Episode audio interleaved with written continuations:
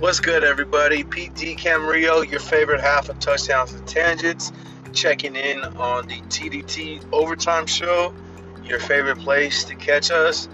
Talking about all the shit we wish we would have talked about the NBA, MLB, politics, all that sort of stuff, as well as everything that goes into making this podcast, all the behind the scenes, off air conversations, pre show, post show bonus content. It's all right here. Finally getting back to it. Finally making a part of our strategy, touchdownsandtangents.com. All that aside, man. RIP, old man Willie, aka Willie Brown, aka one of the grandfathers of the lineage of great Raider quarterbacks. Always been around and welcomed in the organization, and the Silver and Black and Raiders lost a real one yesterday yesterday. So, condolences to his family. We also got the MLB going down this week, World Series. Sorry, Dodgers and Yankees fans, but it ain't you.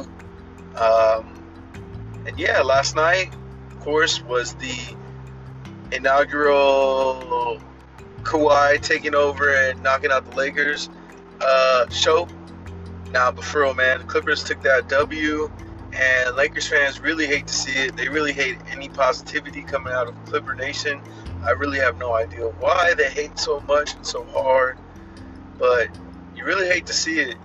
I did love seeing Kawhi though. You know, I am from the IE. He's from the IE. Seeing him take over my favorite team, dream come true.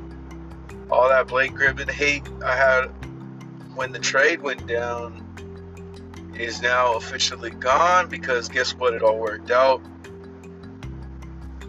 Outside of that, I also want to shout out Big Baller Brand, which now the website is redirecting, supposedly in the works. Allegedly, Lonzo and Melo are now no longer part of the brand. LeVar says they are. It's going to be an ongoing story, but RIP BBB as we know it. I was really happy when they launched. It was black business. It was somebody going their own way.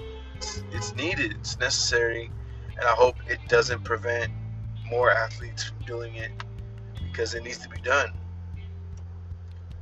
But yeah, all that aside, we got more football content this week, more trades going down, and more potential trades that are going to go down. Plus, it's almost mid-season, so I'm sure we'll talk about awards, talk about the latest in college football, rumors, trades, overall pettiness. Brilliantly real and culturally concise. It's touchdowns and tangents, your favorite spot for Thursday night NFL news breakdowns. I am PD Camarillo and I am rambling as well as signing out.